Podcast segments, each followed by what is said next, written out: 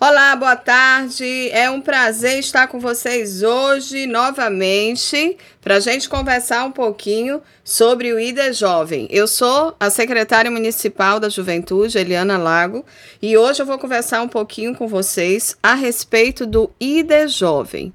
O ID Jovem 2.0 é um programa do governo federal, tá? É um benefício que vai da idade de 15 e 29 anos, que é exatamente a nossa juventude, para aquelas pessoas que têm renda familiar de até dois salários mínimos, você tem que ter o número de identificação social. Né? Então, isso aí você vai fazer lá no Centro de Referência de Assistência Social, CRAS, tá? E aí você vai ter o seu NIS.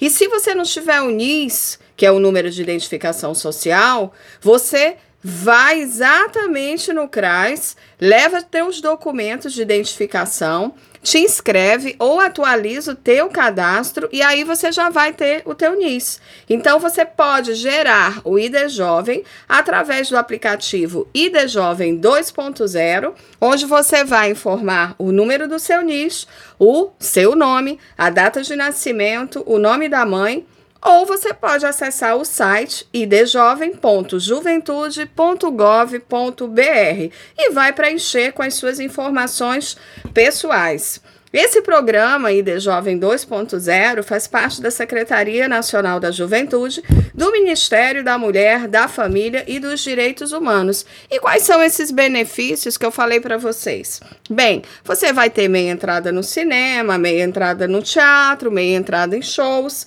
Também duas vagas gratuitas em viagens interestaduais, meia entrada em eventos esportivos, isenção da taxa de emissão da carteira de identificação estudantil e duas vagas com 50% de desconto em viagens interestaduais. Então eu espero que vocês tenham gostado dessa dica do ID Jovem 2.0. Vai lá, faz teu cadastro e aproveita, tá bom?